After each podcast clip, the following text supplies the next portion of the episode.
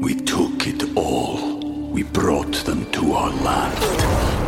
An endless night, ember hot and icy cold. The rage of the earth. We made this curse.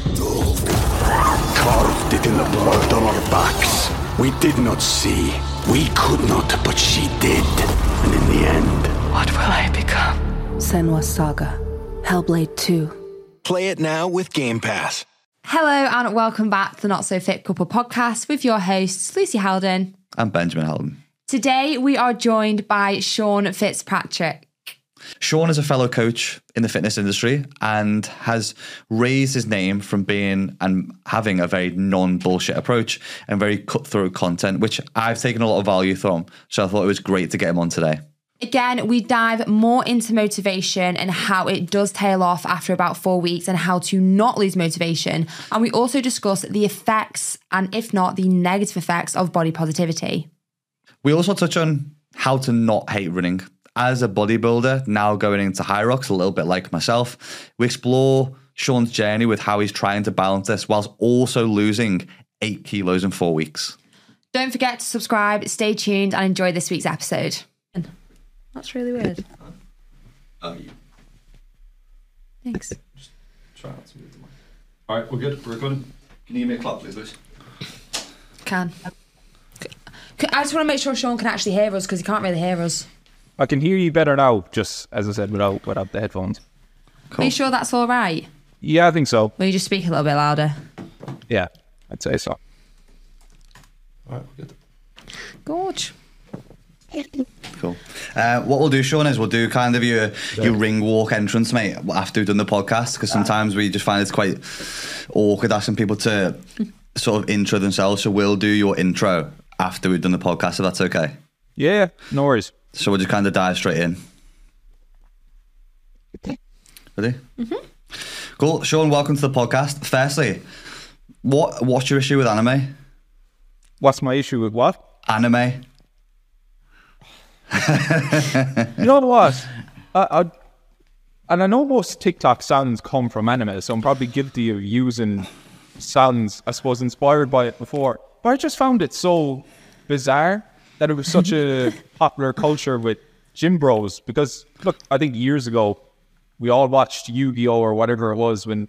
But I remember being four years old when I was watching it, so I just found it very bizarre that that maybe that I just my timeline went a completely different direction to other people, whereas a lot of people obviously maintained their love and affection for anime. Um, whatever, and I just found it very bizarre. And I was just thinking about it one day because I saw someone with like a a big cartoon hoodie on the back, and he had his hood up inside the gym. He was throwing the plates left, right, and center, and it just I don't know, it all just combusted Yeah. into into the rant that you saw on TikTok. I've never, I've never been into any anime. You know, never. I don't think I've watched any of it. I don't think I've ever bought Was any of it. Pokemon But it is anime? super. The only anime I've ever seen is like, and I've, I've never, I've never watched porn by the way, so I don't know how I've seen this. But on porn websites, when the anime porn pops up, that that's it. It must have been someone else on porn. I've seen it over the shoulder because I don't do that kind of thing. But that's the only sort of anime that I've ever seen or ever witnessed. I, I don't know how it for some people relays into motivation. Well, a lot of people made a rebuttal to it, saying that, well, obviously you've not watched X. I couldn't name what they were saying, but uh, I, I, I just thought, would you not be much better off trying to derive your physique inspiration from something that's actually real life as opposed to something that's manufactured by a cartoon Yeah. design? Yeah, I guess that's kind of the equivalent to. I know a lot of people spoke about it. Is the whole Disney princess thing when people are looking at the tiny little waists and the big breasts and the sort of hourglass physique. I guess the anime is kind of that for the ah. bro lifter. I guess you could say that. I don't know. Is this? I, I can't actually speak on it because I don't know what it is or, or what they do or what the characters entail or what the storylines entail. But I don't know whether is there an aspirational role to some of the characters. I've just I, I've I've witnessed because I remember I was trying to make like an edit before. This was like six months ago, and foolishly I used like what I think it was some I think it was called Dragon Ball Z or something like Yeah. that. And I was going through YouTube trying to find one that would like mirror me. So I was looking for like a blonde Duke Jack dude who was part of like a transition from, I think I was doing a physique comparison to myself and Shizzy at the time. And then there was like a, a transition where I needed kind of something dramatic. So I thought, oh, you get one of those cartoon characters that they've seen, uh, that I've seen doing the rounds on TikTok. And I remember just looking for footage that I could screen record to put in the video. And I was just like, like, I know you're obviously not looking at it from the perspective of it being the most realistic thing in the world, but it's just like, how do people watch it? Because it's just, it, it just seemed very, very bizarre. Um, and it just didn't seem as though something that I could sit down and enjoy watching, as opposed to, you know, watching a Netflix documentary or whatever the case was. So, yeah, speaking about that, we spoke quite a lot about motivation last week and spoke quite a lot about sort of this experiment that Peterson's st- spoken about quite a few times, which is about sort of the rat, the cat, and the cheese, and about how a lot of people's motivation comes from push and pull, depending on kind of what you don't want to be like and also what you aspire to do. Where does where does most of your motivation now come from? interesting question, and I suppose it's changed over the last 10 years. But Uh, this is actually interesting, and I'm not sure what your take on this as well. But like over the last few years, I suppose there's been a big movement towards like not fat shaming and things like that. But in my own personal experience, it was like an element of fat shaming that resulted in me kind of going on the journey that I did. And I, I distinctly remember the moment, and I've spoken about it before.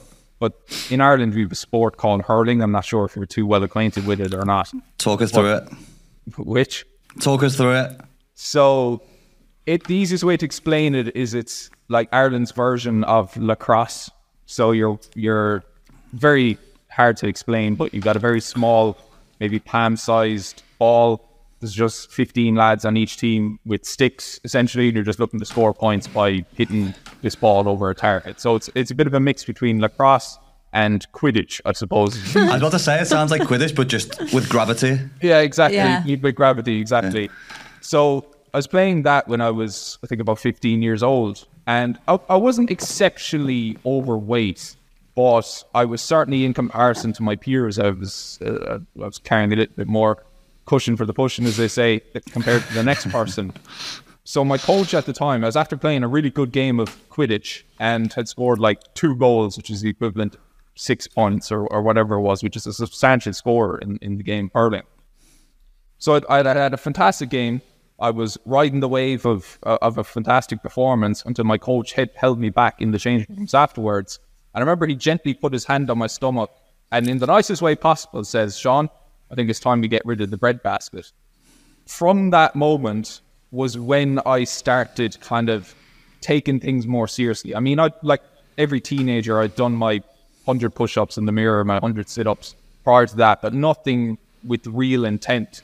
But I remember from that moment, I said, right, every second day I'm going to go running 5Ks, and then I'm going to build it up to a 10K, and then I'm going to enroll in my first 10K uh, race. I was going to pay more attention to what I was eating. I wasn't going to come, go near the biscuit press as, as much as I had been doing that it got me to that point. And I remember doing that for like one or two months, shed a hell of a lot of weight. I think it was like a stone and a half that I lost, maybe even two stone. And I met that same coach out on one of my runs, and I was able to stand there in front of him and tell him that he's the reason that I'm now a stone and a half lighter. And, and I mean, I suppose it's ironic that I see a complete movement towards the opposite end of the spectrum where that's discouraged at all costs. But I think with the right person in the right context, I think it, it can very much be a, a, a useful tool. And I had m- a PT client before. He's, a, he's my barber, he's a close friend of mine as well. And he had a, an, an unfortunate, not in the nice way that I had it, but he had an unfortunate encounter in a nightclub where some obviously drunken, whatever you want to call them, came up to him and says, and complimented or commented on how big that he'd gotten. And he said from that moment he was he heard those words. It's obviously very nasty to hear at the time, but he dropped the drink. He left the nightclub straight away, and from that moment he started taking his fitness a lot more seriously. I think he was in the gym every single day, and he went from someone who was very heavily overweight to someone who was in absolutely fantastic nick. So I think kind of I don't know where this tangent came from, but I think just the blanket kind of prescription of X is bad in all contexts at all times kind of misses, I suppose, people like me who may take inspiration or may have more of that chip on the shoulder mentality where something that, albeit maybe uncomfortable in the moment, could be the driving force behind what phenomenal change can be. Mm-hmm. What you spoke about as well, it's called ECC, and we've spoke about this on podcast before, which is called emotionally charged connection, and it works both ways. Whether it was someone telling you maybe lose a bit of weight, or someone saying you're too skinny. I th- that's how mine started. Someone called me anorexic, and I was like, "Holy shit balls!" Like, absolutely not. And it completely changed my life. Same for Ben. He, you were quite underweight. You were a little bit smaller. Someone said something a little bit mum. like, yeah, Ben's mum said something a little bit nasty to him, saying he looks like a bag of bones in a t-shirt, and it switched something in his head. So I think a lot of people will start their journeys in the exact same way the three of us has by saying something that is said in a particular way. It can come across quite nasty or not great, but if you're the type of person who can take it on the chin and move forward with it, as you said, I think it's it's not necessary, but there's something there. I think a lot of people start their journeys through whether it's like fear or they've been told about themselves or something has happened.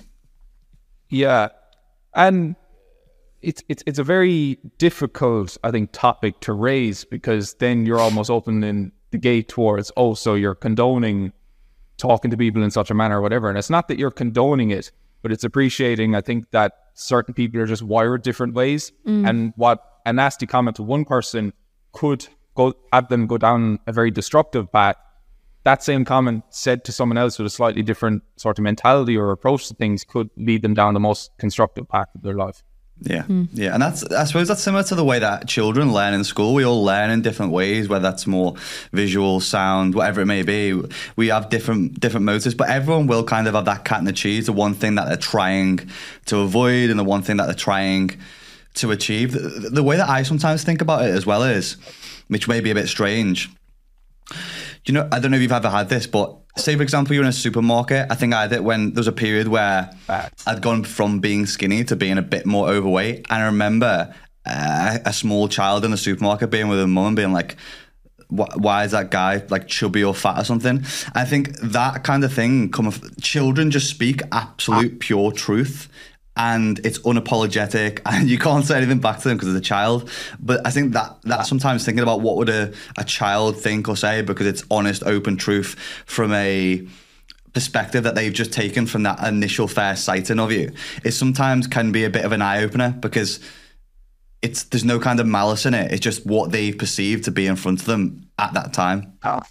Yeah, and I would even I, I just think now, and and this is aside from fitness and fat loss and muscle building, but like some of the most successful people that I know, if you dig deep enough, they kind of have this chip on the shoulder that are uh, originated from somewhere. I think it's very difficult to manufacture the energy to achieve something great, whether that pertains to your physique, whether that pertains to business, without having a, a, a root cause or a root motivation that stemmed at one point or another. I think it's just, you're just really, you're not just going to go through your life, I think, plain sailing, everything's perfect, but also have that, you know, almost boundless sort of energy to pursue something great. I think there, it, with most people who have achieved something, uh, and this is this covers all spheres. I think there's something that they're trying to prove, or something that they're, or someone maybe that they're trying to prove wrong.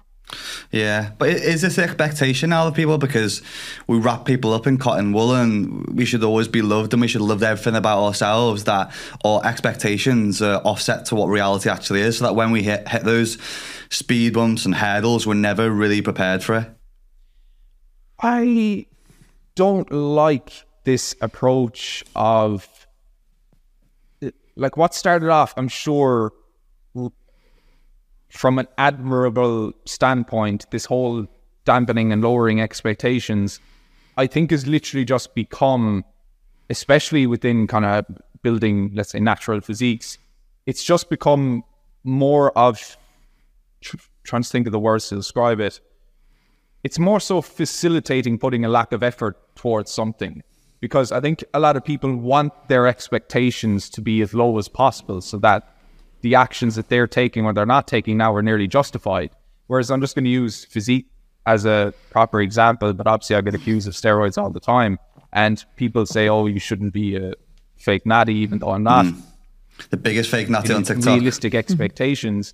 Whereas I look at it from the perspective of, I'll go, okay, I'm natural. Can you look at the physique that I've managed to achieve here? Maybe right now, compared to where you're at, it's it's you know it may take a lot of work or it may be unattainable. But if you're to take inspiration from what I've managed to achieve and channel that into putting in the most amount of work with your nutrition, with your training, you're going to be 10 times, 100 times better than what your starting point was. And I think at that point, it becomes irrelevant whether or not you become and you mirror me. But the inspiration that you've took from someone who's achieved something very, very good is the fact that you, as a byproduct, have improved your own circumstance. Mm-hmm. Yeah, 100%.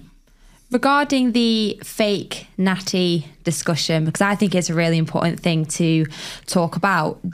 Do those sort of comments or anything regarding that whole sphere, does that ever really annoy you or piss you off regarding it kind of in a way, when people say it, denotes your hard work that you've put in for someone else to, I think, potentially feel better about themselves by saying, oh, well, he's on gear anyway, so it's okay.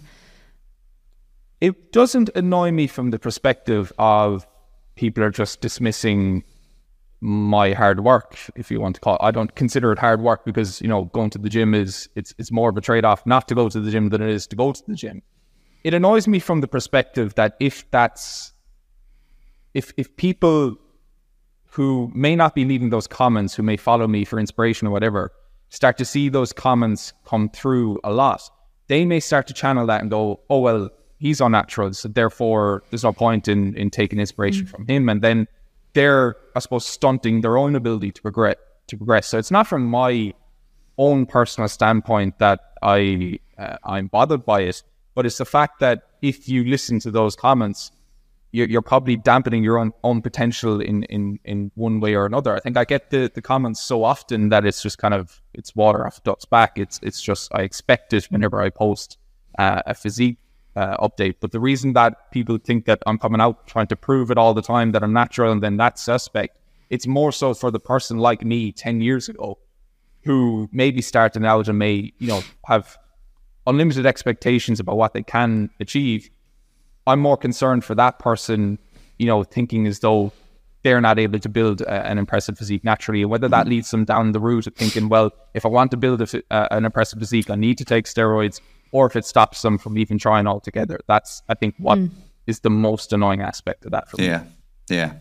I mean, I guess if you were really kind of to look at it from the shoe on the other foot. Most people just or will be seeing you and almost seeing you as like a mirror and just reflect on on themselves which if they're not in a position where they're taking the action they're doing the thing they're making the progress it's going to make that person feel bad about themselves so naturally their tendency will be to lash out at the thing that's made them feel that way um, and and yeah even even with the the previous discussion of body positivity sometimes I, I get it. It can be difficult sometimes. Like I, I know that you're on a similar journey, which is what we'll speak about in a minute. Kind of going into some more performance based stuff, i.e., Hyrox. And I'm still at the moment looking to drop body weight, but I'll even make excuses to myself sometimes. And like, oh, I could do with dropping a bit of body weight, but I've not dropped weight this week or the week after or the week after that but I don't really need to because I'm more performance based now. I need to have my energy, and I find myself like making my own excuses. So I, I, I, understand for some people it can be difficult when you're trying to chase things down, you're trying to get shit done. And the the, the thing I often try and remind myself is now to try and do the thing the tomorrow version would want me to do today. And it almost puts that kind of guilty pressure myself to make sure that Ben, who wakes up tomorrow, is going to feel be- better about himself as well. And I know that you put um again on the body positivity note, we're not we're not bashing this by the way, guys, and everyone's gonna uh, resonate with different things. But I think it's important because I know that you put a post up about this at some point in November, and there's been a lot of different talk about this. And I think there's quite a few different angles that were were taken on the post from viewers that you put up. Um, if you can talk people through it, I think it was about a shopper had gone to different shops and complained about not finding clothes to fit I'm right. Yeah, so I think she was publicly outing a variety of stores that didn't stop. It was like either triple or quadruple XL or something was was the size that she needed. I think it, I find issue with, with that for a number of reasons, and I think number one is the fact that you're expecting companies whose sole goal is is to make profit to become more of like a charitable organization in the sense that they're catering for something that's so far outside the the median that it, it maybe affect their own profitability. And I think if you're if you're pitching your hopes on massive multi-million and multi-billion euro or dollar corporations to kind of become beacons of whatever movements that you that you're you're, you're driving or, or that you're hoping that you're getting behind, I think you're you're going to wind up disappointed. But the other aspect of that was I I when there's something so blatantly obvious that you can do something to help yourself with, and when I see people look for everything external to themselves as to being the main reason or the, the main perpetrator, I, I find an issue with that. And that's not and that's when someone is not taking actions that they could do to initially help themselves before they start maybe pointing the, the finger at something else or something external to themselves. And I just really do have a, a, a large distaste for people who refuse to take personal responsibility for circumstances in which they find themselves. Um, shit happens to people. Unfortunately, shit happens all the time. We can't help a lot of that, but a lot of things there are within our life that we can control. And I think as it pertains to, to, to body weight, I think if you're allowed, if you, you've gotten to a point where you're morbidly obese, let's say, there's certain actions and, and we can get behind the root cause of, of, of what's behind those and the difficulties that you may face in trying to do something about it compared to the next person. But the reality is that there's steps that you can take to improve your situation rather than your first port of call be to point the finger blame at someone else as being the, the party responsible for, mm. for what you are the way that you are. Yeah, I think that that's important in itself in terms of personal responsibility, and I, I get that everyone in the world, depending on where you are, oh. what you've been born into, um, potentially like what your financial situation is, can create difficulty in it, in itself. But at some point, you've got to go. This is the hand that I've been dealt, and at some point, I've got to just cash it in and use it and accept it and take and try and run to the next base. Because I think if you don't, you're just kind of in that spiral of continuing to never, never truly take action. But I think you alluded to this is that, and I, I massively get behind it. Yes, you should love yourself and love your body, but a, a true sense of body positivity would be to make sure that you're loving your body by giving it what it, what it needs to make progress to feel better about yourself. Wow. I think one of the things that we saw come up quite frequently over the past couple of years is people putting plaster over wounds almost and uh, kind of making themselves feel better for the day. But then I'll see another post go up a, a, week later of the same person crying again. It's like it's never actually addressing just the root cause of why you're actually upset. It's just kind of for that day making yourself feel better for a couple of hours or even telling people on social media that you feel better about yourself. And I think a lot of people with messages or put things up on social media, if you dig a little bit deeper, most of the time it's them living their own problems and issues through what they're trying to tell you and teach you to do. A number of super interesting points that you made there, but I, I agree 100%. I think just the first one, the last one that you ended on, I, is actually something I heard Chris Williamson say a couple of weeks ago. He says that most of the advice that maybe you or I give online is kind of us trying to convince ourselves to take similar action. Uh, the other thing to that as well is is is my issue with kind of the body positivity, I suppose influencer movement in general, is the fact that at its core it's very self-serving. So you have influencers who know that if they make a certain post about them positioned a certain way or saying a certain thing, that that's going to be a post that gets a lot of likes, a lot of views, a lot of engagement. What does that influencer know that they can do with that? Well, they've got an, an audience who's watching them. They've got pretty much a, a, a formula that works that gets some viewerships, likes, engagements, comments, and shares. They can then turn that into money by virtue of sponsorships, whatever the case may be. So they're doing that as, I suppose, a vehicle to then be able to earn as much money as possible with, with sponsorship. So that's my my issue with body positivity influencers in general. I think it, it it's one of those very shallow messages that sounds good when it comes out of your mouth, but when you actually translate that into the reality of the person who's supposed to be taking that advice, it's leaving them in a much worse situation in the long run. Because if you were to give them the stern message to begin with of, what, you're in a pretty shit situation, but if we try to do X, Y, or Z, we could start to improve that. We could start to get you fitter, fitter. We could start to, you know, improve a lot of your outcomes. Fast forward six months down the line, that person's going to be in a much better position from the perspective of maybe having less body fat, being more confident with how they look, you know, being able to dress up in nice clothes that they have been able to do so for years, compared to the person who was told, you know what, you're fine the way that you are, so you should learn to love yourself in all circumstances and all conditions. But that person six months down the line is going to be in the exact same probably body if that's what, what what's bothering them. They're going to have all the same troubles, all the same issues that they're having six months prior. Um, and I just do think it's going to be very difficult to try and affirm to yourself that in a body that you're quite clearly unhappy with or that's causing you all these problems, you're never going to be able to override that mentally, no matter how much you tell yourself, you know, you love yourself and, and, and you should love yourself in all circumstances and all conditions. Because I think that just the exist the, the state in which you're in now is obviously for X, Y, or Z reason. Even if you need that body positivity influencer to tell you to love yourself, there's something that that's about your current state that you're not happy with That I think changing that and, and taking the tough road, and for some, it's going to be a very tough road to change yourself, I think is going to be the better one and the better outcome in the long run. Mm-hmm. I think what's hard as well is with what you were just talking about there, you get a few people who then go down the route of, oh, it's okay if you say say someone has a goal and they've set off on this journey and they were very body positive before, like love yourself, but like I want to make change. You then have particular body positive influencers who will be saying, "Oh, it's okay to like miss the gym for a month. Like, don't worry. Like, don't worry about it." That then pushes into the boundary of that's just being lazy. That's not, oh, it's okay to keep missing this, keep missing that. Why would you not want to help people become the most confident, the fittest, the healthiest version of themselves? But then you have people with such big followings being like, but it's okay if you miss the gym for three weeks. Like, it's okay if you do this. In occasion, yeah, it's all right to do this and that.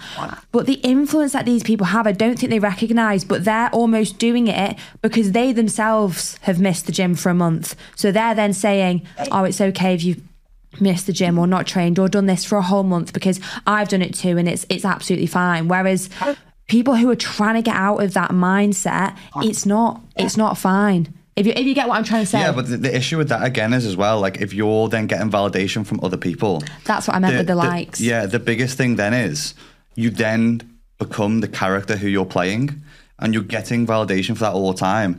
And you then just become almost like an actor trying to play up to an audience.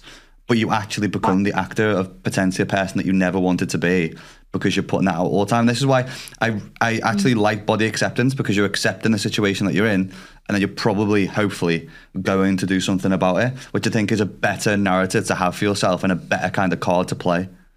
Mm. Yeah, and I think it needs to be a very future focused from the perspective. I think body acceptance is a much better term to use because, right, you're accepting that maybe you haven't been your best friend for the last, whatever it is, for the last number of weeks, months, years that have got you to the situation that you're in now. You're accepting it, but you're not beating yourself up over you know, past decisions that you've made and, you know, tormenting yourself mentally over it, you're thinking, right, this is my starting point.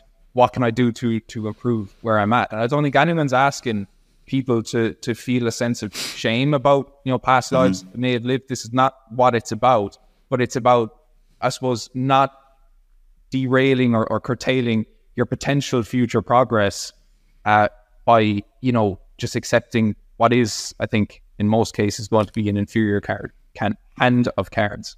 Yeah, yeah, and that, I mean that's easy to do. I mean, I've I've done it myself. I had um, the start of last year. I had a, an operation for testicular cancer. I had to take a bit of time off the gym, right. and afterwards, I looked at myself in the mirror. I was like quite critical and particularly harsh, oh. and had to be aware of that voice that was speaking to myself because like that voice is the voice that you're going to hear most in your life. So you need to make sure that it's one that is going to pick you up and not put you down. But it can be quite difficult if you don't have that level of self awareness. And it took me a bit of time to just realize, do you know what? This body that you've got now, it's got you through uh, the the surgery. It's got me through recovery, and this is the position that I'm at. And I'm like thankful for my body. I'm accepting of it but now this is the thing that I need to do next. But which can be difficult for for some people, especially if you're sitting at 300 pounds or you're particular weight or you're heavy. That starting point to just even get up can be difficult um, for a lot of people. What what would your advice be to those people who are like maybe want to do something about it uh, and are at that kind of first hurdle of trying to push over the line to get the cogs turning, to get the gears working, to get momentum building? We took it all we brought them to our land. An endless night, ember hot and icy cold. The rage of the earth. We made this curse. Carved it in the blood on our backs. We did not see. We could not, but she did. And in the end, what will I become? Senua's Saga. Hellblade 2. Play it now with Game Pass. I think, and it's a conversation I've had on the group call with, with clients there this week, where I was like, especially at this time of year, motivation's high, you know, willingness to change is, is, is very high. But I made it clear to them and that it's not going to be the case in two or three or four weeks' time. You know, you're going to get back into your old routines, your old mindset. Like it's a very sort of novel time of year, especially to, to try and change. And I've had clients on that call who over the last six months have been barely going to the gym zero, zero or zero to one times per week, I think in, in one case. But then all of a sudden they're like, right, I'm going to go six, seven days of the week. I'm going to, you know, track every single meal I consume. I'm going to, like, all of that is great. But I think maybe some people can even set what they need to do or set their goals so high that it's nearly unattainable for them considering their starting point. And so they're nearly kind of in the back of their mind thinking that this is going to be something I'm going to fall off after two weeks, but I'll be fine with it because at least then I can say that I tried. Mm-hmm. Whereas I say to someone who's, let's say, 300 pounds or whatever, I say, there's a lot of, there's actually a lot of potential here. There's a lot of things that you can do. There's a, a lot, there's one or two things that if you were to change could result in vastly superior outcomes.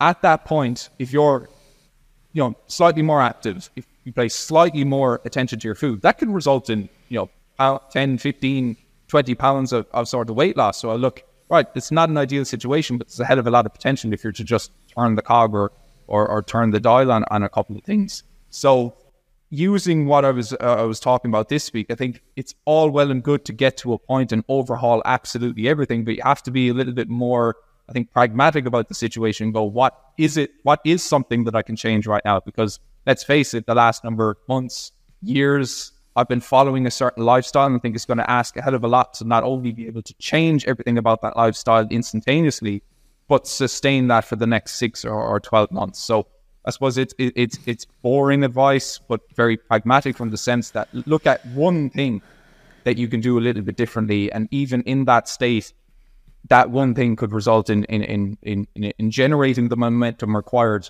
to carry over into into the next thing that you can look at. Mm-hmm. And it's exactly that. It's just unfortunately with a fitness journey, especially when you're first starting out, it just is a really fucking mundane process. You got to give it a couple of months, and it's like, okay, here we are. I start to feel better. You might start to look a bit better if that's a goal as well. And speaking of goals and training, you come from a very bodybuilding based background and you're now doing a Hyrox, which is very different. Um, we've I've done a few, and then Ben's obviously got one in January. And I saw you did a post that you said you absolutely hate running. Why Hyrox? What's made you want to do something completely different? I did Hyrox last December in LA. Uh, but the circumstances in which I did it was less than ideal because my best friend and housemate, he's very much more so into, uh, he's ran marathons and things like that. So he's very much mm. into the, the cardio side of things. So it's definitely his inspiration that's kind of resulted in me taking more of a liking towards things like CrossFit, for things like Hyrox as well. So we did a we signed up on a whim, I think, two weeks prior to the LA Hyrox, but we didn't leave ourselves in in with the best chance because we were drinking, I think, bottomless champagne for the whole flight over. it scheduled out such that it landed like midnight the day of Hyrox. So we got about six hours sleep. We woke up, we were jet lagged. We thought we had more time than we did to get to the mm. Hyrox event. So we were walking around downtown LA looking for a can of monster. When we got to the Hyrox, we realized that our event had taken off 15 minutes prior. So then we were shuffled in with no warm up, um, no toilet, no nothing like that Oh into god. the next event, which was like two minutes from from the time that we arrived. So we didn't do it in the most ideal circumstances possible, but I think we we finished up in like an hour and ten minutes or something like that. Love that. So I've been looking to do it again to just try and do it in the most, I suppose, optimal circumstances, as much as I hate that word, and see what what I'd be capable of doing. But it is funny that I dislike running. Like it doesn't really thrill me the thought of going out for a run, but I do credit running with a large part of my initial physique transformation dating back to 10 years ago when I was uh, a little bit overweight. It was running that was the, the, the key mechanism for me or the key driving force behind me losing the weight that I did. And obviously, looking back, it wasn't the running per se that was special about that, but how getting into running, aiming to improve my fitness, how that influenced other decisions that I was making. Because I think at the time, I started eating a lot more fruit just recreationally, which is something that I never did. From the perspective that running was making me feel so good and getting fitter was making me feel so good that I didn't want to come home and just, you know, go balls deep into a biscuit tin or, or whatever the case was. I wanted to make sure that my nutrition choices outside that were also making me feel good. And then that would just snowball into this um this this this massive I suppose spiral of of of improving fitness and improving how I was how I was feeling and performing. So I'm not the biggest fan of it, but it definitely is something that I'm I suppose thankful for and something I'd like to get better at. I think if I was to look at an event like Hyrox, I'm going to be very strong on machines. I've done it already to know that. But it's really when it comes to the one kilometer runs in between each event that would be where where I'd fall down. So that's a big reason why I want to lose the weight that I want to lose. So I don't know if anyone's following along with the I'm planning to lose eight kg, so get down to below 100 kg. But that's quite simply for the reason of making it easier to get those uh, runs done in a quicker time uh, on the, Hyrox event. Yeah, I want to speak to you about the weight loss side of it in a second. The other question, and again, not to put words in your mouth, but this is one of the things I've spoke about before in terms of, I've said quite a few times, people shouldn't use um, running for weight loss. I know that you mentioned you've lost quite a lot of weight of it. One, do you think there's a potential for you to have a slightly tarnished relationship with running because you did prior use it just for weight loss? The reason why I've said before that people shouldn't potentially use it is because I think some people just turn running into a hamster wheel and it only like some people hate it and there's other methods that people could use which may be one more efficient, two less fatigue on the body, and three something that they'd be able to sustain because most people can't sustain running progressively, especially if you're particularly overweight. It's going to be difficult because it's going to be higher fatigue on the body. Um, and then two, I just think running's such a, a good thing for doing other things such as performance, getting outside, having that different optical flow of being in a different environment, switching off, having some space which isn't crammed with screens, being in the fresh air. So I'd just be interested to hear your thoughts on that as well. So, so going back to, I suppose, why running wouldn't be recommended, it was only kind of a realization that I had two weeks ago when I was in the gym with Abby doing interval runs. But I was on the treadmill, and the gentleman on the treadmill next to me was, I can only assume, trying to get into running. And he was going all out on the treadmill for as long as he could probably sustain the fitness to do it. Then he was jumping off the treadmill. Then, as soon as he had his breath back, was going all out again. And it kind of got me thinking: are, Do most people struggle with running or struggle to sustain running? Because similar to me, on, on the vast majority of runs that I've done over the last few years, I felt as though I I need to be literally crawling up to my doorstep after the run for it to have been effective or for it to have been any use. And I was thinking about that and I was like, well, if I was several stone overweight again, and I was using running as my sole mechanism to lose weight, let's say that's all the only knowledge that I had, I would absolutely hate running because I was so associated with something that number one that I couldn't do, but every time that I did it, I was absolutely knackered or fatigued after uh, after doing it. So I think if people understood that you don't necessarily need to be going balls to the wall, I think I did a video on this a few days ago, that a lot of benefit can be taken from running, doing it at a very low pace and a, and a low intensity. I think people would have probably a more am- amicable relationship with this from the perspective that they that they're not dying throughout every second of the run, but it's less of an ordeal for them to motivate themselves to get up and do it, and they may actually start to look at it through the lens of, as you said there, I can get out in the fresh air, I can clear my head, I can enjoy the run, you know, I, I can get some space. I think then if they looked at it from that perspective, lower intensity, don't have to be killing yourself doing it. It might be something that they look forward to doing as opposed to being something they dread doing. This is something we honestly we talk about so much because when me and Ben first started running, I think ours was mainly during lockdown. I can pinpoint it to lockdown. Those 5Ks we just used to go out, whether it was like a five or a 10K, and like everyone was a PB. I was like, I've PB'd, I've PB'd. Like, you're absolutely gassed by those runs. But now we literally do so much running. I run a lot of marathons and things like that. You literally learn that aerobic runs, some people call them easy runs, easy aerobic, rejuvenating runs they are the best thing to build your fitness, like your increased capillary density, your increased mitochondria, like all the science is there and they are so much more enjoyable. And it also doesn't necessarily matter what pace you're going at. You could literally go without your watch on, take the stress away, don't compare to other people.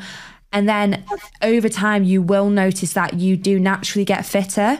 So probably like your journey at the start, ah. you you probably didn't hate it as much the fitter you got. Ah. Yeah. But you just do not like people who go out and think they need to PB on every single run or need to be absolutely gassed. It's it's just not that. And I think with social media, that is one positive that's come through is people like yourself, people like myself and Ben. We talk about that sort of thing, being like, do not kill you. Same as gym session. You don't go in and do a one rep max every day. It's the exact same with running. Yeah. I've learned a lot of this, and I, I have to give credit where it's due. I've learned a lot of this from Abby, my girlfriend. So she was, it was the start of the new year, and she was like, "Oh, we're going doing an 8k run," and me kind of thinking an 8k run is going to be, you know, me driving my arse through the vast majority of it. But then we actually got out, and it, it, it became. I know there's not much to see around Limerick, but it became more of a sightseeing sort of trip that was easy. We're having a conversation with it. As you said, there was very enjoyable. Now we did turn up the intensity for the last two kilometers, but I think even that is something that people could do as well as okay right take it easy for most of the run or like nine tenths of the run. But if you want to feel as though you've gotten a proper workout just you know sprint the rest of the way home or mm. something. Yeah yeah, it's it's. I think and we were guilty of it as well. It's it's it's like with social media posts. If you're always trying to kind of hit mega numbers, you're always chasing that instant gratification, which can't always come. The same with the the running as well. And if for people listening, uh, uh, are sort of in a similar boat. It's it's doing that thing. It's potentially going out on the run, setting an easy pace, then maybe pushing it a little bit more towards the end. Or even if you're not that in pos- position yet, can you just run for the whole run? Or if you're having to stop and walk for some of the run, can you reduce that walking time in that run and get a bit better next time? It's, it's a simple step like that which can sometimes facilitate that that growth and that momentum moving forward. But the one thing that I was I was also interested in, mate, was Obviously, your weight training, you've thrown Hyrox in there. So, one, how are you kind of finding scaling that volume and marrying the two? Because I think for our listeners, quite a few people will be doing that, mm. going from sort of strength training to trying Hyrox and trying to get a balance for the, the two of them together. So, the approach I'm taking now is maybe a little bit different to, to what I used to do. I think I used to just try and do as much as possible as often as possible. So every week I was still trying to keep up my five gym sessions.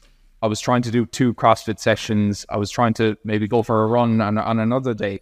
And it was just so much that everything actually deteriorated from my strength inside the gym to my ability to get fitter, from my performance within CrossFit sessions, because I was cramming so much into a week that it was like had a detrimental impact on, on absolutely everything. So the approach that I'm taking now is strictly three gym sessions per week, two CrossFit sessions. The ones that I do are the ones that are more fitness based. So it'd be the endurance class or and the on Saturday to do like a bit of a metabolic conditioning class. So it'd be those two. And then on top of that, I might throw in like an easy run as well. So it's very much tapering back the gym side of things. And I think the great thing about having knowledge about muscle building and strength building is you understand that what's required to grow is a lot less than what's required to maintain.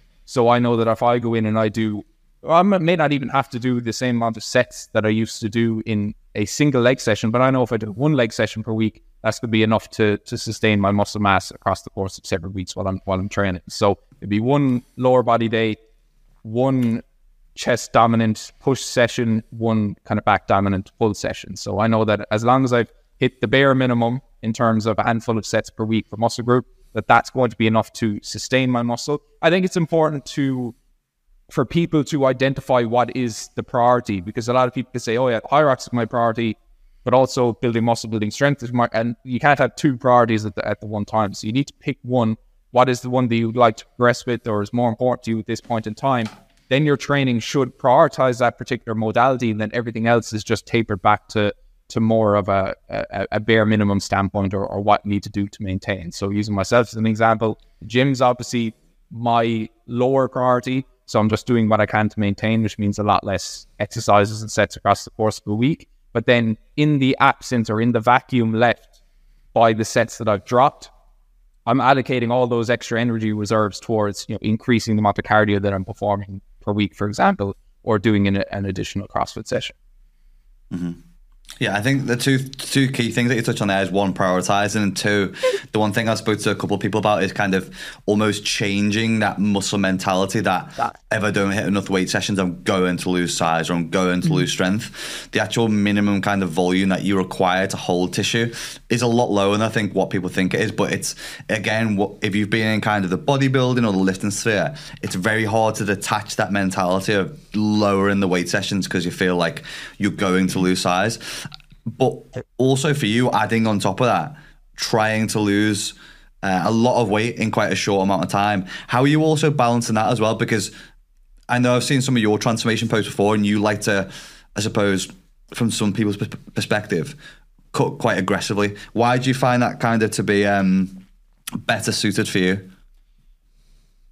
A number of reasons. Number one is I'm just impatient. So I just quite simply can't be arsed to spend longer than 6 or eight weeks. I'm with you there, mate. Don't worry. I'm with you there. Yeah, yeah. Like I hear of people signing up for like physique competitions. Is probably one of the reasons I don't think I'll ever do one. Is because amongst many others is the fact that when like they're signing up for a six month nearly dieting phase, I just can't. I'm not that future focused at all to be able to see that yeah. far down the line. Uh, I kind of want to get it, get in, get out as quickly as possible. So I found doing a more aggressive cut um, is is definitely the the the approach for me. But also, I, I suppose I fall victim to needing to see progress very quickly to sustain motivation towards doing something. I know that if I kind of bring my calories a little bit lower, I'm going to see that rate of progress a little bit quicker, and then that's going to just, I suppose, channel into kind of more motivation and, and more desire to keep going and, to finish the job off. If I can kind of see the the end goal, I think it's much easier for me to just put the head down and do what I need to do to get to that point, as opposed mm-hmm. to taking things very, very slow, progressing very, very slowly towards it, and and and maybe not knowing where or when this is going to end. Mm-hmm.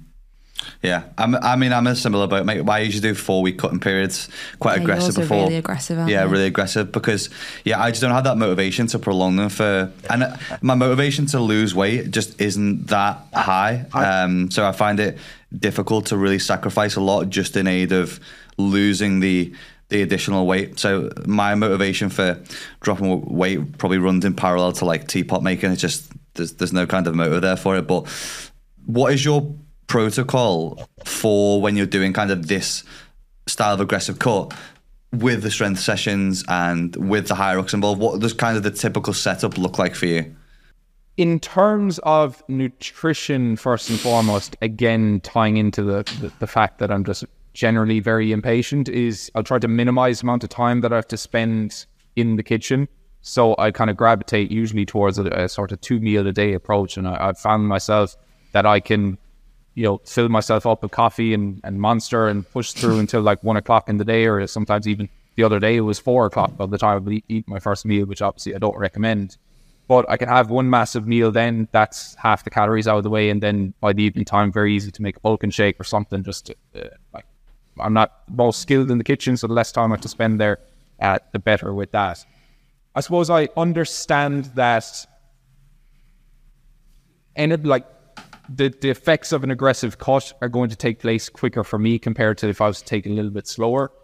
But I do just focus on with respect to my gym sessions. I want to maintain my strength. I want to make sure that I'm at least maintaining across the board, if even just for one set. In my head, if I'm able to maintain my incline bench press at where it was weeks prior to that, if even just for one set, I've done enough to to to, to stay where I'm at with that. Um, so as long as strength is, is sustained, which usually it is, if I keep on top of it once per week, I'm happy the weight sessions can stay as they are.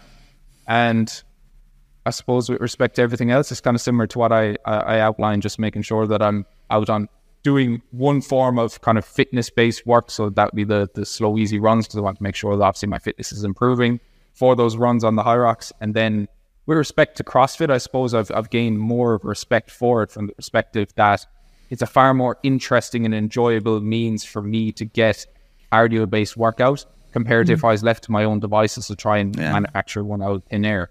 I, like every other kind of bodybuilding enthusiast, used to do the 30 minutes on a Stairmaster, which I just, I would, I, in my wildest dreams, I just would never wish to do that form of cardio again.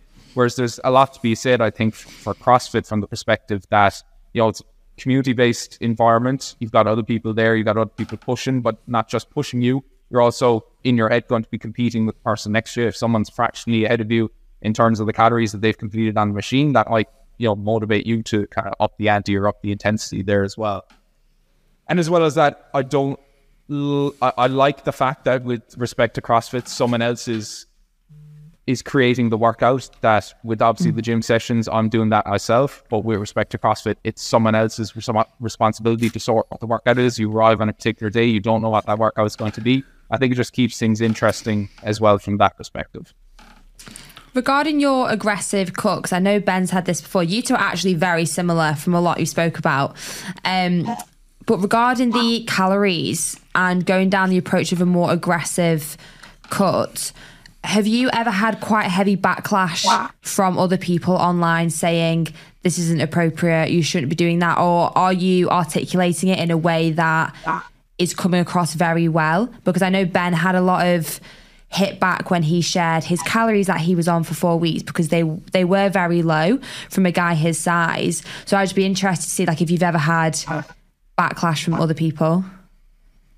Uh, I wouldn't say backlash. I don't like if a video hits the Explore feed or whatever, I'm not really keeping on top of the comments. So maybe, maybe there's huge backlash. I'm just not really aware of it. But I, I suppose you're aware of this yourselves. When you're a coach for a long enough period of time, you understand that, let's say, me outlining that I want to lose 8 kg in eight weeks. If I'm taking the slightly more aggressive approach, I'm going to lose a lot of water weight in, in that first week. So I think in my first week, lost about three kilos and then all of a sudden it's not like eight eight kilos in eight weeks is a very it, it, it's an appealing sort of phrase mm. if you want to call it that. But then that eight kilos in eight weeks actually turns into five kilos in seven weeks. So the the with the initial sort of drop in weight that I've seen, and I've said this I think two posts ago. I said your first week is always going to be the week in which you see the biggest drop, and especially if you if you're like me or Ben and you take the slightly more aggressive approach, that may be upwards of, of, of, even two kilos. So then from that standpoint, it's a little bit more reasonable. But I think it's different strokes for different folks. I think even mm. it, it, doesn't necessarily need to be someone as knowledgeable as Ben or I to be able to to do that approach. I think I've seen a lot of clients have had a lot of success who maybe wired similarly to the two of us, um, who have taken that slightly greater approach. And one of the most common questions that you will get from the vast majority of people is, if I haven't hit my calories, but or if I haven't hit my calories on a particular day, should I keep eating just to hit my calorie goal? That is probably one of the single most common questions that I get. So across the board, it's it's it's a very common thing for people to be in that slightly more aggressive sort of calorie deficit without even knowing it or not. And I think those individuals tend to to report that they're fine in terms of hunger, and even making further adjustments, let's say to individuals, let's say we want to drop 100 calories or 200 calories, most people in most cases tend to be okay with it. So I don't know, uh, is it is it's aggressive according to what sort of metric? I think when you look at the 500 calorie deficit that's kind of arbitrarily recommended, I think that might be more of a population based kind of recommendation and fails to take into account how certain people respond in certain situations. Different strokes for different folks. I'm still on that one. I like I know, it. yeah, that was a that was a nice thing. I think, yeah, I think it's true, mate. Like some people have to take different things into consideration when they're based on how aggressive they might be. If they've got performance stuff going on, if they've maybe got previous uh, issues with relationships with food, etc.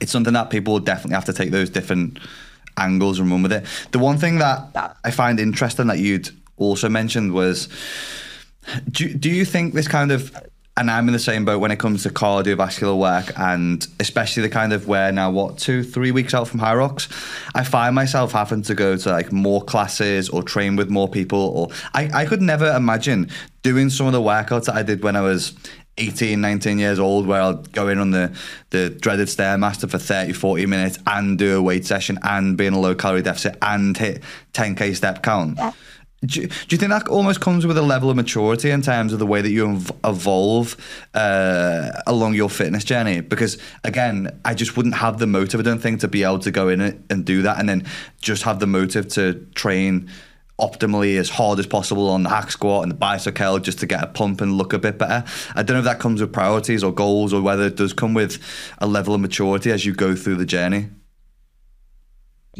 I wouldn't, for me personally, I wouldn't say maturity is the, the, the right word. I think just what you're exposed to can have a, a, a massive influence. And I think it is quite rare that you come across individuals who genuinely train hard. I think a lot of people say that they train hard, but maybe the results that they get or even having a look at, at the average set that they complete would indicate that they're not in fact training hard. And I think uh, one thing that I poked fun at was there's a trend on TikTok where, where influencers were like showing their faces as they approached fader. But I was like, you can make those faces and genuinely struggle to get that last repetition.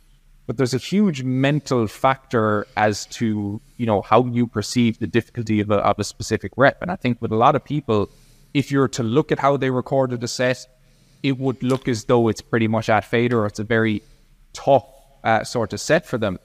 But I found that when I start getting in my head too much with a particular set, I can start to manifest a rep that's more difficult than it needed to be. From hmm. the perspective that if I'm doing a chest press and all I want to do is finish this chest press, almost from that moment that that thought slips into my mind, the chest press starts getting much slower. So then I started thinking if I could just rinse my mind and just blank my mind and physically go until you know it's impossible to to push anymore, I've often found that I'm able to to to to go way further and beyond than what I've been capable of. So I think a lot of people can fool themselves into thinking as though they they, they train very hard. For me, it was when I was exposed to massive bodybuilders back in the gym 10 years ago. I know the lighting's gone shit here where I am. You can probably barely see one screen. Don't worry. Uh, That's all right, mate. Ma- I just remember watching them, and you know, some people say don't take advice from the juiced up bodybuilders because they're on juice, and everything that they say is dismissed because they're on juice. I don't necessarily agree with that outlook. I kind of take what someone has managed to achieve, take the bits of information that I need from that, and then apply that to, to my own training. So when I was like 15, 16, I used to just watch what the big bodybuilders were doing. And, and looking back now, maybe a lot of what they were doing was redundant, but the overall overarching take home message is the fact that they trained very hard. They were doing drop sets, they were doing supersets, they were sweating, panting, whatever other expression or emotion they were feeling by the end of the set. And I observed that and I go, right, if I want to build muscles somewhat close to that, uh, I'm going to have to train in a man- manner similar to them. So from a very early age, I was lucky enough to be exposed to individuals who were training very, very hard and tangibly very hard. And I applied that to myself. I said, if I can do one thing, I don't really know what I'm doing inside the gym, if I can, you know, put my most amount of effort into every set that I, I do, I know that I'm going to have a, a decent, I'm going to have decent look as it pertains to, to building muscle. Yeah, um, I mean, there's that a thing of whether the success is going to leave clues, and whether that person's enhanced or natural, whatever. There's there's a there's an element of work that's got to be done. I think a lot more people would get results if you just apply that methodology that you've spoken about in getting as close to failure or pushing as hard as possible. Yes, you can't do that every single day, but I think if more people took that simple approach it would earn a lot more results than the looking at all the fluffy stuff and the, the stuff that just keeps you in motion and the things that are sexy that you think you need to be instilled when it's the the boring monotonous repetitive stuff that compounds over time which is which is kind of really what will set you apart from other people I think just on that, Ben, if you don't mind me cutting across. yeah yeah go on mate I think a lot of people it's it's almost as if they want to believe that things are more complicated than they are, or that there's many more factors at play as to what's necessary or required for, let's say, building muscle in this case. Because if it's as straightforward as just getting to the gym, pushing yourself as, as much as you can within each set, which it by and large is, well, then that raises the question okay, why haven't I been doing that? Or am I fearful or am I, is there an element of fear there about potentially having to push myself to such a degree? Whereas a lot of people get caught up in, you know, certain exercise selection, you know, very, mm, in the grand scheme things, micro things that, that are not really that important because I think in many cases it facilitates them to procrastinate from the thing that they know is going to work that they know also that they've been avoiding. Yeah, I think that's very important as well. I think um, it's it's interesting that point you touched on there about. I think a lot, we spoke about this last week. A lot of people do things which kind of keep you in motion, which makes you feel like you're moving in the right direction, like leaving the gym kit out or taking the supplements or doing the, the build up steps, everything but doing the thing and taking the action, which makes you feel like you're doing something. But then by the end of the month, the results don't really play out. Um, and I think fear is a, a, an interesting one because I- I've heard people say before that it's kind of this thing that people fear either failing or being successful, which is why they do things to protect their own ego and put things in the way so that they don't truly see what they're capable of. But I, I don't. I don't really think anyone's. And we've done a campaign around this a little bit, and it's interesting. I don't know if anyone's really scared of failing. Like I don't know if I'm scared of getting something wrong or doing something wrong. It's always when there's an audience or when there's a pressure when someone else sees you. And I, I posed this question to a guest that we had on previously, which she'd spoke a lot about the fear of failing the gym or getting things wrong or anxiety in the gym. But surely if you were in a gym with nobody there and nobody watching, you'd never really be scared of failing the squat or failing the bench press. So it's a, if I, I I tend to feel like it's a lot more around what people's perceptions of you will be during those situations. Yeah, and I think myself, Lucy as well, yourself, Ben, have all been in a situation where you failed a lift and you've made a fool of yourself in the gym, or someone's had to come and help you.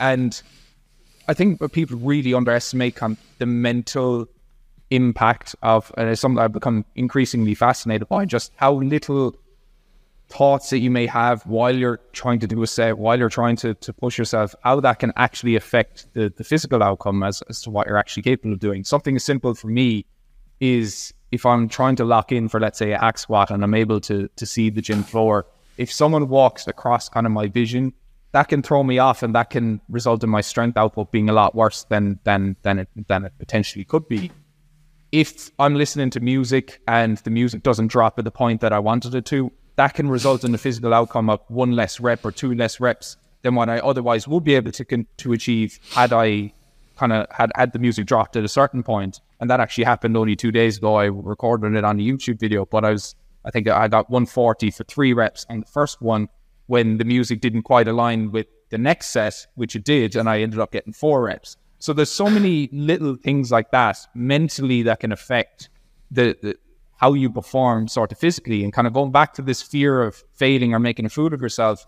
Is there a little thought in some people's minds when they're bench pressing or when they're squatting, oh, I better not fail this year? And just even that thought alone in the back of your mind, can that distract from the task that you're looking to achieve? And can that result in a slightly lower uh, physical outcome as opposed to the person who doesn't really give a fuck who's failed their lifts time and time again and will probably do so i- in the future. They're not really too concerned about whether they fail or not. They're more concerned about you know leaving something intact. So I think that person who's able to just and it comes with with time and exposing yourself to the gym and getting more comfortable in a gym environment and not really giving so much of a fuck. But if you can kind of eliminate as many thoughts as possible, whether that's fear of failing or whether that's distractions or whatever ever the case may be, I think that person who's fully locked in in general is going to be someone who who achieves a much better outcome in the long run. And what you said there at the end, it does always come from experience. Like the first time I went to the gym, I purposely, I don't, this is from like a woman's perspective, it's slightly different. I would not want to lift as heavy as possible in case I failed and some random guy had to come and like save me or spot me. I was almost like so wholly embarrassed about that thought. We're going back like five, six oh. years, whereas now I literally fail stuff all the time and like I laugh about it and I move on. But if you told me I would have been able to do that five years ago, I wouldn't believe you. So I think it's trying to get the point across to people that if you are scared of failing, whether it is in the gym or a run or Hyrox or just fucking up in any way, it's okay. But you're going to have to do it multiple times. You're going to have to do it a lot. Every single week, there's going to have to be something that makes you uncomfortable or puts you in that position to be okay with it because it's very much, well, I think it is anyway, very much like a mindset thing. Hundred percent, hundred percent. I suppose you could get into the conversation about how important failure is, but I think a lot of people attach a lot of personal equity to the Yeah. act of failure, and may not be specifically kind of in the gym, but they think if they fail a squat, that may very well it, it's water off the ducks back to any of us, but to to someone else. I think if they fail the squat in front of the whole gym, that could put them off going to the gym for a month or, or, or six weeks. Mm. Whereas if they just kind of de I don't know the right word is it, it made less significant the act of, of, of failing a lift, then it would have far less drastic outcomes for them. And they could just look at it from the perspective of, right, I failed that. So I know that a 100 kilo squat isn't for me right now. So for the next set or for the next session, I'm going to taper back to 90 kilos and mm-hmm. then I'm going to build up from there. So you can nearly look at mm-hmm. failure as, I suppose, capping what you're capable of at one particular point in time and maybe encouraging a slightly different approach the next time. Yeah.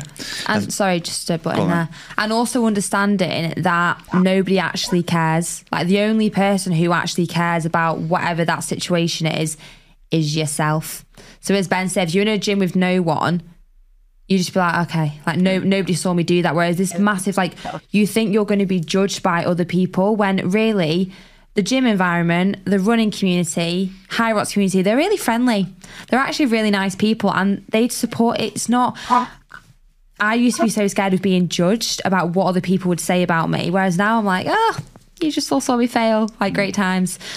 You just got to remove um, yourself. Obviously, if you're loading on, if you're someone who's just starting the gym and you're loading on 200 kilos onto a bar and you're failing it, that's a little bit different to someone who's just honestly, you know, trying to to improve themselves incrementally each day and happen to fail a, a repetition.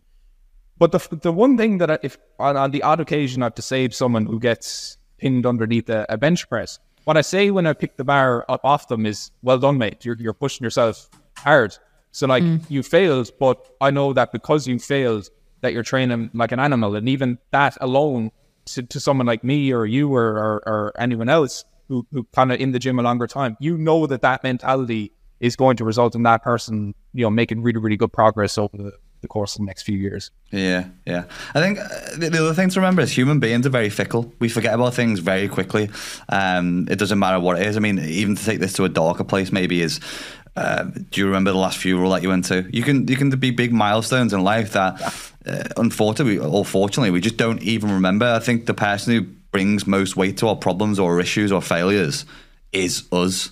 Like nobody cares about your failures as much as you do, but to be confident in that to fail, you obviously have to produce the evidence to then have the confidence to do it. Exactly the same if you were to walk into a bar and want to speak to a female, but the pressure of the failure or fucking up or getting it wrong deterred you from doing so because you applied so much weight to that social situation and your ego. But if you've been knocked back, I don't know, 50 times, 100 times, then potentially that conversation wouldn't be as difficult. So I suppose the exposure is a is a big one. And then kind of following from that, mate, it was just something that I want to move into. I know that you now would be deemed as a fit couple. So that you you train and you do a lot of well, you do some social media and business stuff. I think with your partner.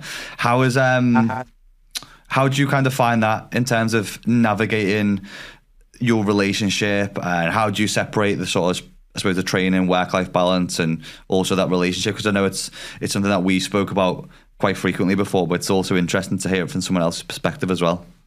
I don't know if we're the best people to ask on this because I live in Ireland. Abby lives over in the UK, so anytime that we see each other, it's it's it's quite intense from the perspective that obviously we're going to be spending pretty much every waking moment together, uh, a week or two weeks at a time. Then we'll go our separate ways and, and we go back to doing what we're doing. So in terms of balancing it, I suppose we're very fortunate that both of us do pretty much the same thing, maybe slight variations in, in, in certain elements of content, etc. But Sorry, Sean. us- How, how how did you guys meet then? If it's a, a long distance thing, Um, so I call it YouTubers. So I had heard of Abby before. She just recently come upon my radar. So I messaged her and says, "Would you do a YouTube video?" And she actually she dropped you you dropped the DM then. I dropped the DM. Yeah. Yeah. Well, I, I, there was something that I, I said to her, I said, there's no way I just came out of the blue and sent you a DM. There would have to trigger at some point or another that would have led me to sending you a DM to go and do a, a YouTube video by, you know, which I was flying over to the UK to do it. And then I think she was going through her following list one day, and my account is number seven on her fitness page. So I must have been one of that in chronological order. Must have been one of the Yeah. first fitness accounts that she followed. No, she didn't DM or anything like that. But I, I distinctly remember there was something whether I'd seen her name pop up somewhere, like in a post, whatever it was, that sort of triggered me to to send her a, a DM. Now she insists that I reached out first, but I'll, I'll let her take that W. But we went over anyway. She it it wasn't easy to organize it, mind you. She responded instantaneously on Instagram that I said, look, we take it over to, to, to WhatsApp just to organize it a little bit better. I think she left me on read then for three weeks. and the message that I, was, I sent her afterwards was, look, Abby, I assume this no longer suits. Uh, just letting you know that the YouTube video obviously won't going ahead. Instantly, she responds and goes, "I'm so sorry. I'm very bad on my phone, etc." So from that point, I suppose she she, she salvaged what has now been a, a seven month relationship. But I went over anyway, did the video in the UK, and I think we just kind of clicked uh, in person. Like she was obviously she's a, she's a great personality, she's a great sense of humor. Two things that obviously I look I look for in someone, and you know we did two YouTube videos there.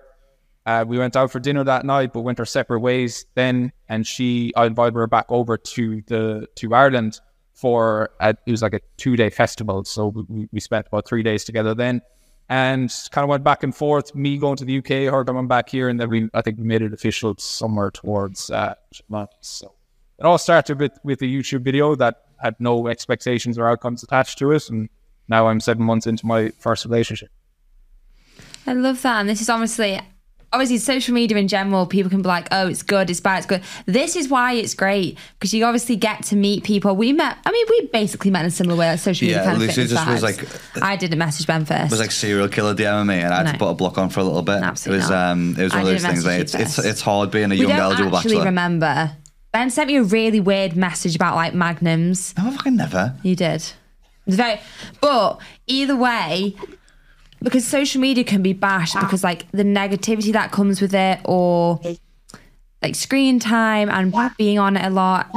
But when you get to meet someone like you've met Abby and that I've met Ben, I think it's the most wonderful thing because you did that as like a YouTube collaboration, which was a work thing, and then it's obviously blossomed into what it is now. And it's the ah. same with like friendships because we've discussed this on the podcast before because a lot of people actually ask about it is making adult friends can be like quite a difficult thing to do because friends from 10 years i don't think i'm friends with i'm in friends with two people from about 10 years ago. And i have found some of my closest friends in the fitness industry. And i think that is so pleasant and so nice because one you have a lot to talk about you have a lot in common but two most of my friends in the fitness industry have a very growth mindset. They want to do this, they want to do that, they want to achieve different things. And I think that is such a blessing of social media that isn't really spoken about as much. That I always feel like it's tarnished by trolling or negativity or this happens. Whereas I think it's great. The amount of people you can meet is wonderful. Hundred percent. I suppose there's there's positives and negatives to everything.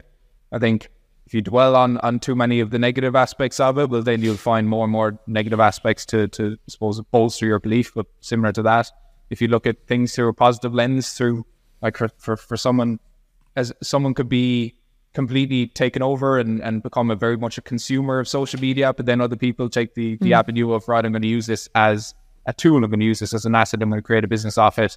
I'm going to become a creator on it, and and and hence was build a life a little bit different for me. So I think just depends on the per- person, depends on the perspective. But I think more so than anything else, I suppose it highlights just the utility of, in most cases, maintaining a positive outlook on it, and, and even the most mm-hmm. dire of circumstances. I think some people call it toxic positivity, which I think is just the most dire term in the world.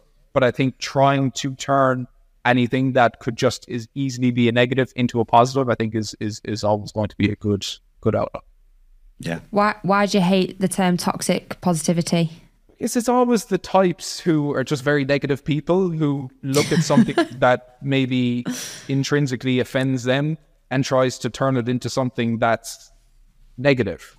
And yeah. I think there's a lot of people like that. And, and one of the, you know, some people may agree that I shouldn't be given a, a platform at which to vent my opinions, but tough luck. Here it is. Um, Here I am. a, a lot of people, social media has given a platform to a lot of people who shouldn't have an opinion. An opinion. I think a lot of very negative, hateful people try to take certain concepts or, or topics and, and just, I suppose, skew that into into their worldview and then just spit it out the other mm. end and hope other people follow along. Yeah, mm. yeah. I, I, suppose the issue with that as well is some people have a view and then it's validated by other people blowing smoke up their arse, and then they feel like their opinion is high and mighty and super valid when often it's not. And I suppose uh, for the, the the vast majority of people who will take or use toxic positivity to continue to push them forward. It's just them being optimistic about the situation and wanting to to better themselves for it. And I think the thing that's great, even in that situation where you've sort of pinged out a DM, is it's so uh, it's so crazy how different your life can be from just taking one small decision. Like if you hadn't sent a DM, like who knows you would have where you would have been like at this point in your life and who you'd be speaking to and what you'd be doing.